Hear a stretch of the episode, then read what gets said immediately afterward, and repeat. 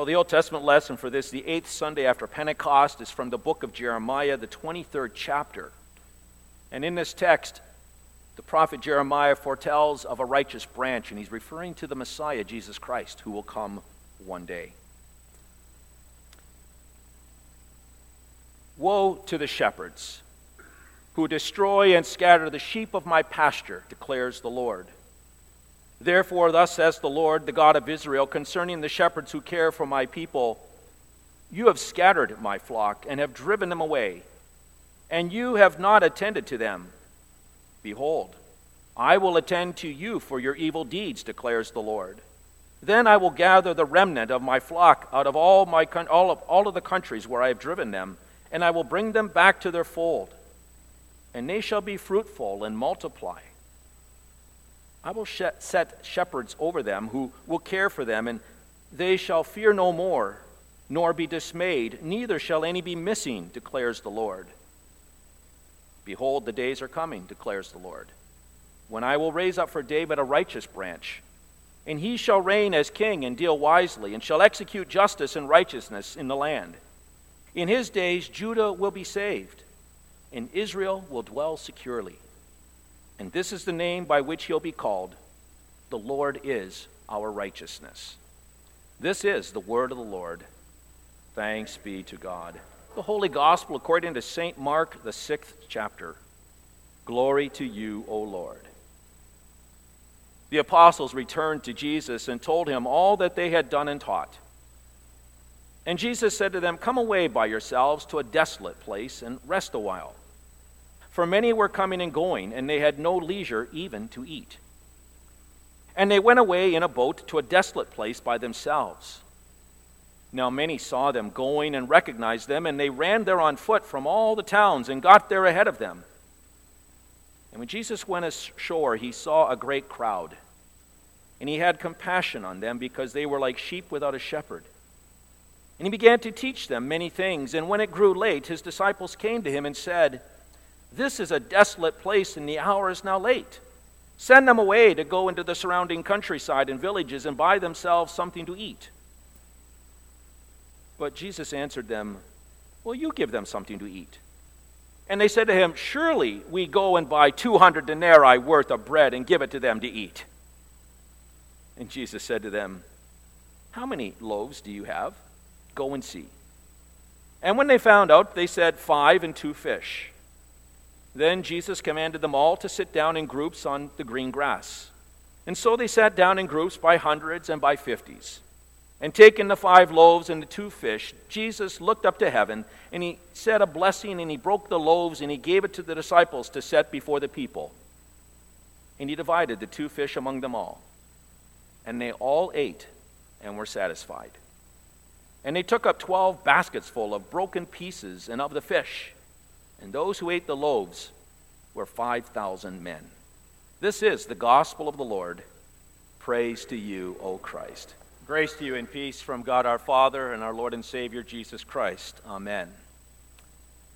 Today we continue with the sermon series on the book of Ephesians entitled Who Am I or Who Are We?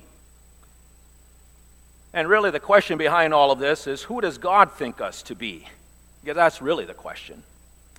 And if we know the answer to that question, then it really helps us understand who we are. And so today, Paul addresses this question in the words of Ephesians chapter 2, verses 11 through 22. I want to read these words to you now, and you'll find them also printed in your bulletin. Therefore, remember that at one time you Gentiles in the flesh called the uncircumcision by which is called the circumcision, which is made in the flesh by hands, remember that you were at that time separated from Christ, alienated from the commonwealth of Israel, and strangers to the covenant of promise, having no hope and without God in the world.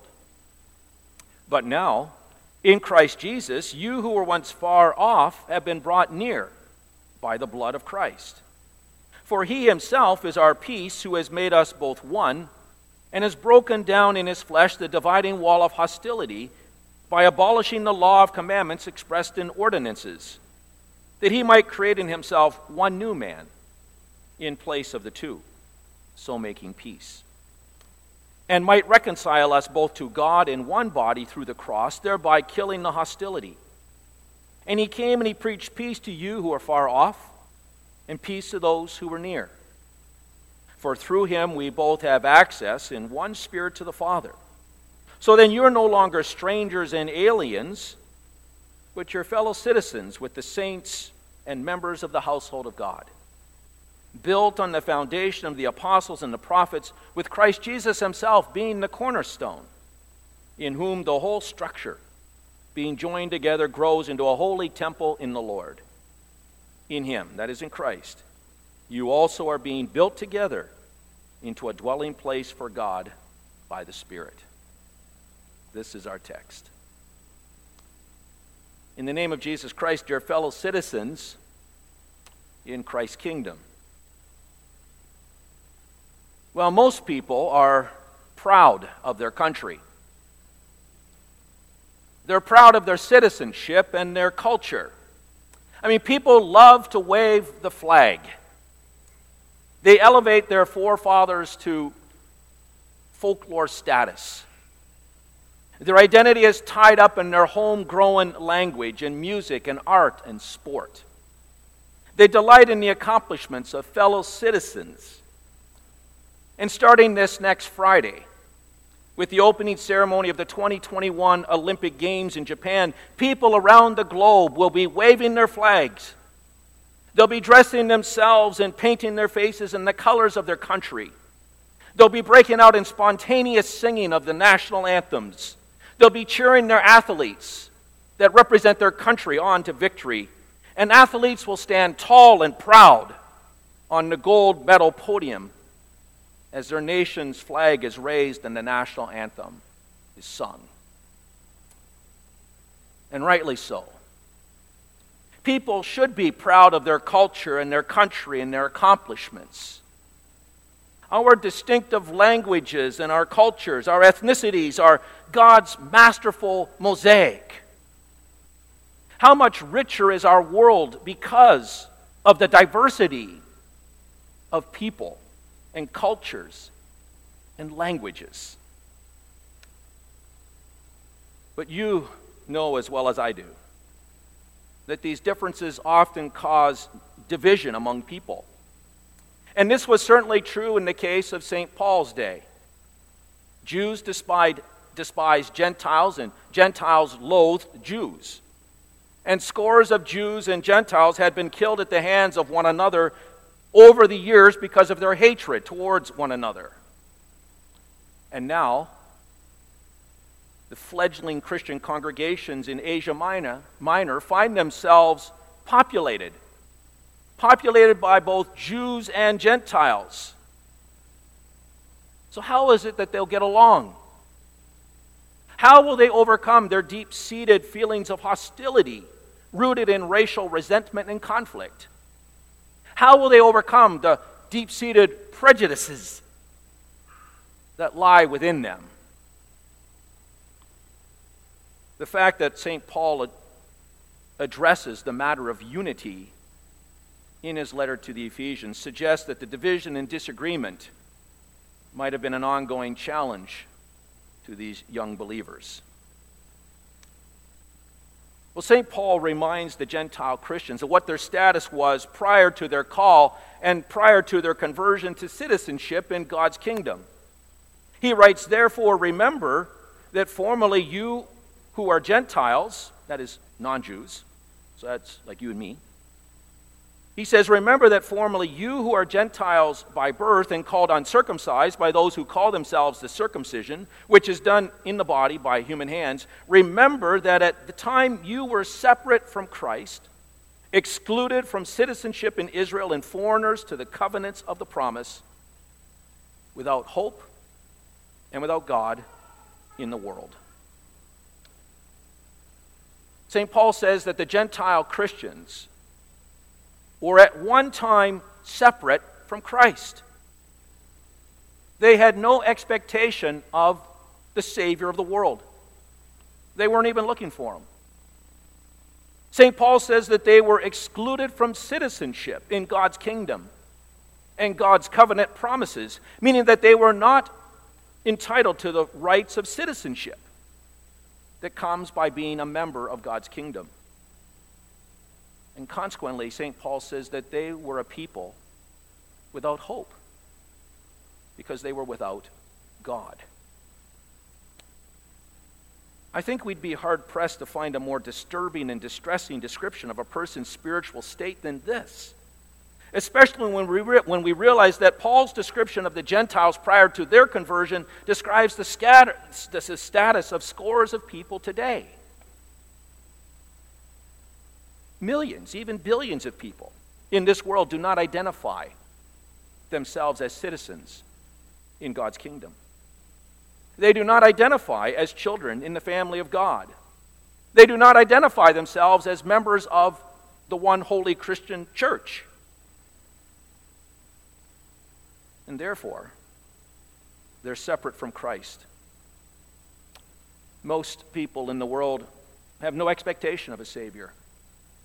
They're not even looking for a Savior. They may not even know the name of Jesus as their Savior. Most people in the world are absolutely clueless to their lost state and their need for a Savior like Jesus. Most people in the world are not entitled to the rights of citizenship in God's kingdom. It's a special privilege. And they are quite bluntly without eternal hope because they live life without God. Or they may claim a belief in God, but they really live a life without God, the true God. And if they try to enter God's eternal kingdom at the conclusion of their earthly existence, they will find that they're refused entry because they're trying to access heaven illegally, illegitimately, without faith in Christ. As I said, that's quite a distressing, quite a depressing statement made by St. Paul. But he goes on with this good news. Listen to these words from our text. But now in Christ Jesus, you, that is the Gentiles, who were once far off, have been brought near by the blood of Christ. For he himself is our peace, who has made us both one and has broken down in his flesh the dividing wall of hostility by abolishing the law of commandments expressed in ordinances, that he might create in himself one new man in place of the two, so making peace, and might reconcile us both to God in one body through the cross, thereby killing the hostility. And he came and he preached peace to you who were far off, and peace to those who were near. That's the Jews. For through him we both have access in one spirit to the Father. Well, let me state the obvious truth, one that I have made in previous messages. Jewish blood flowed through Jesus' veins. At eight days old, Jesus was presented at the temple and he was circumcised like all Jewish boys. Jesus learned Hebrew and he attended synagogue school and the stories of how God's chosen people had conquered their enemies by God's powerful hand were rehearsed and they were celebrated by Jesus and his family. Jesus was well aware of his distinct cultural ethnicity and the differences that existed between Jew and Gentile. But these racial and cultural and linguistic and religious differences did not cause Jesus to be selective in who it was that he came to save. Simeon sang of the infant Jesus, My eyes have seen your salvation, which you've prepared in the sight of all people. You are a light for the revelation to the Gentiles, and you are the glory of your people Israel. Jesus knew that he was sent into this world to be the Savior of all the peoples of the earth. Jesus said, I have other sheep that are not of this sheep pen. I must bring them also. They too will listen to me, and there will be one flock, even as there's only one shepherd. Jesus didn't pay just lip service to this reality. I mean, Jesus practiced what he preached. Jesus healed the servant of a Roman centurion and said of the Roman, I tell you the truth, I have not found such great faith even in all of Israel. And Jesus arranged a divine appointment at Jacob's well with the Samaritan woman so that he might reveal to her that I am the Messiah. And to the Canaanite woman whose daughter is demon possessed, Jesus said, Woman, you have great faith. Your request is granted. And thankfully, Jesus did more than simply heal the Roman centurion's servant and drive out the demon from the daughter of the Canaanite woman and witness to the Samaritan woman that he was the Messiah.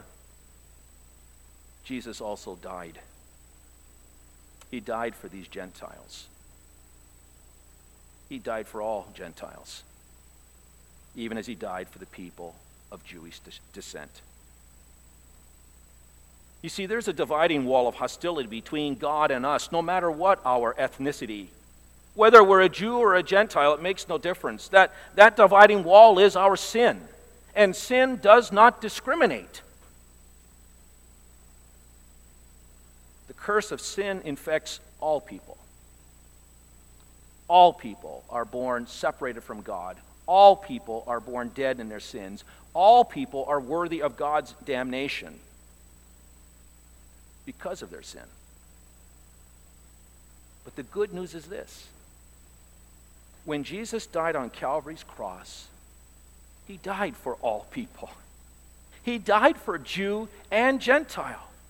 St. Paul says in our text, But now in Christ Jesus, you who were once far away have been brought near through the blood of Christ. Jesus himself is our peace.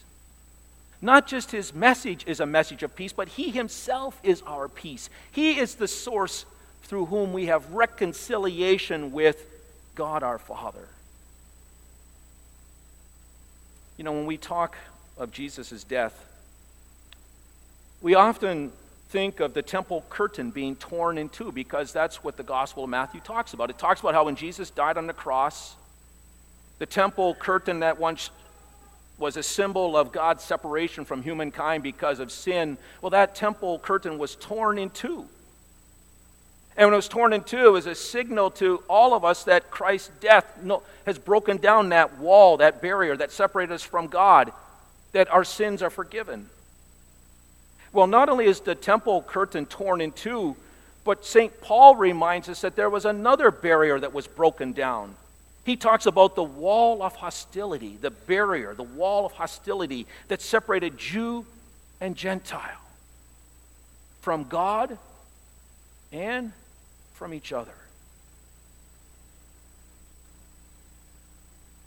But Paul says just as that wall of hostility was broken down because of the blood that Jesus Christ shed for us, so that we are now reconciled, friends with God our Father so also because of Christ's death on the cross, we can be reconciled to one another. Jew and Gentile, no matter who we are, we can live in peace and unity with one another because of the blood Jesus shed for us.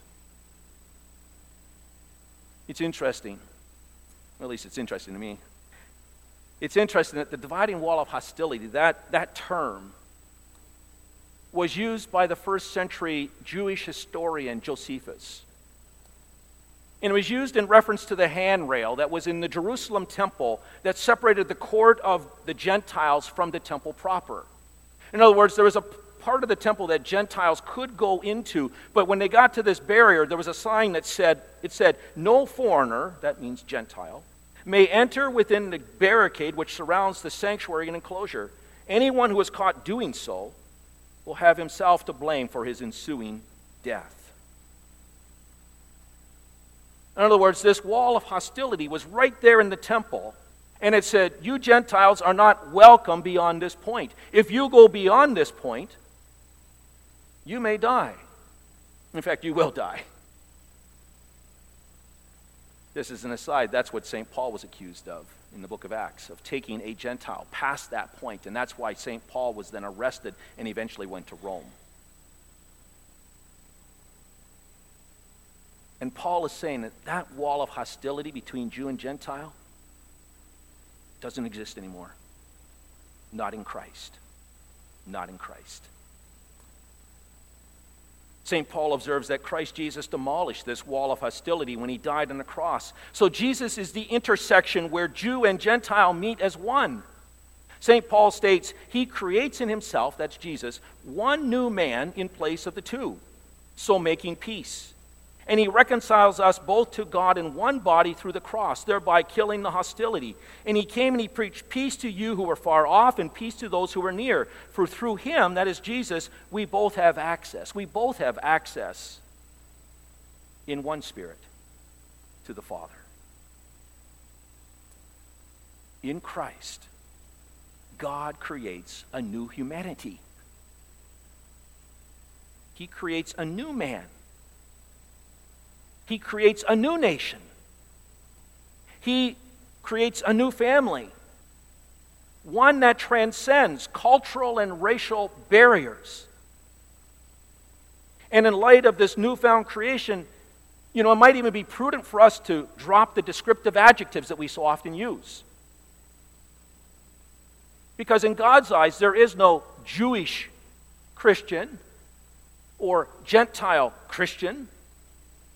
There's not in God's eyes a white Christian or a black Christian or an Asian Christian or a Native American Christian. There's just Christians. There's just brothers and sisters in Christ. There's just fellow citizens in his kingdom for whom Christ died. And so, sure, we may come from diverse cultures. We may speak a variety of different languages, and we might sport a variety of skin tones.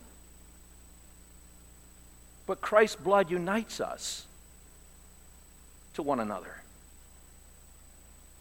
Just as sin does not discriminate, neither does Jesus' blood discriminate. And that's why St. Paul can say to the Gentiles, We're no, You're no longer foreigners, you're no longer aliens.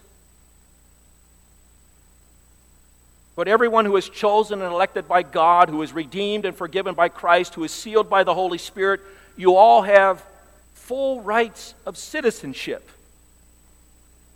in God's kingdom. Full rights of citizenship. It doesn't matter who you are in Christ, your sins are completely forgiven. In Christ, you have all the same treasures of everlasting life. It's given to all, there's no distinctions made. And not only are we fellow citizens in God's kingdom with the full rights of citizenship, but he even says we are all members of the household of God. Christ is, as someone observed, the meeting point with God for all of humankind. And so St. Paul goes on to write in our text so then you are no longer strangers and aliens, but your fellow citizens with the saints and the members of the household of God, who are being built on the foundation of the apostles and the prophets, with Christ Jesus himself being the cornerstone, in whom the whole structure, being joined together, grows into a holy temple in the Lord. In him you also are being built together into a dwelling place for God by the Spirit. Jesus Christ trumps ethnicity. We believers in Christ, we form a new nation. And it's a nation that recognizes and celebrates cultural diversity and ethnicity as part of our cultural mosaic. We embrace the diversity, but we also recognize that in Christ there is a unity that can only be experienced in relationship to Jesus. The church cleansed by the blood of Christ and united in faith by the Spirit of God, that church, there is no place for prejudice. There's no place for ethnocentrism. There's no place for critical race theory. There's no place for any form of racism.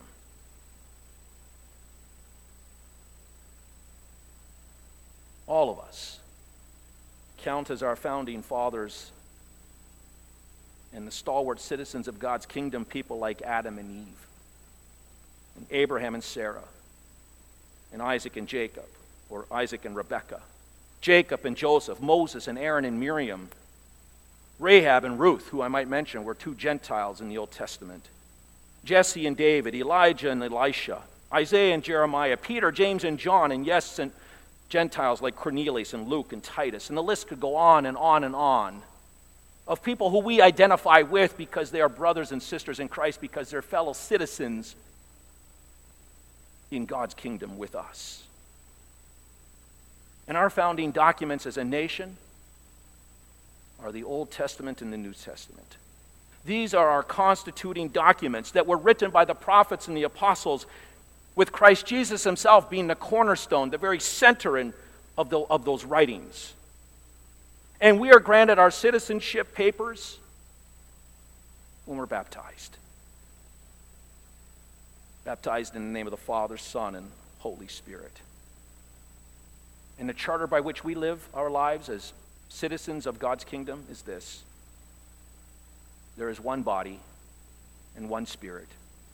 Just as you were called to one hope when you were called, there's one Lord, there's one faith, there's one baptism, there's one God and Father of all, who is over all and through all and in all.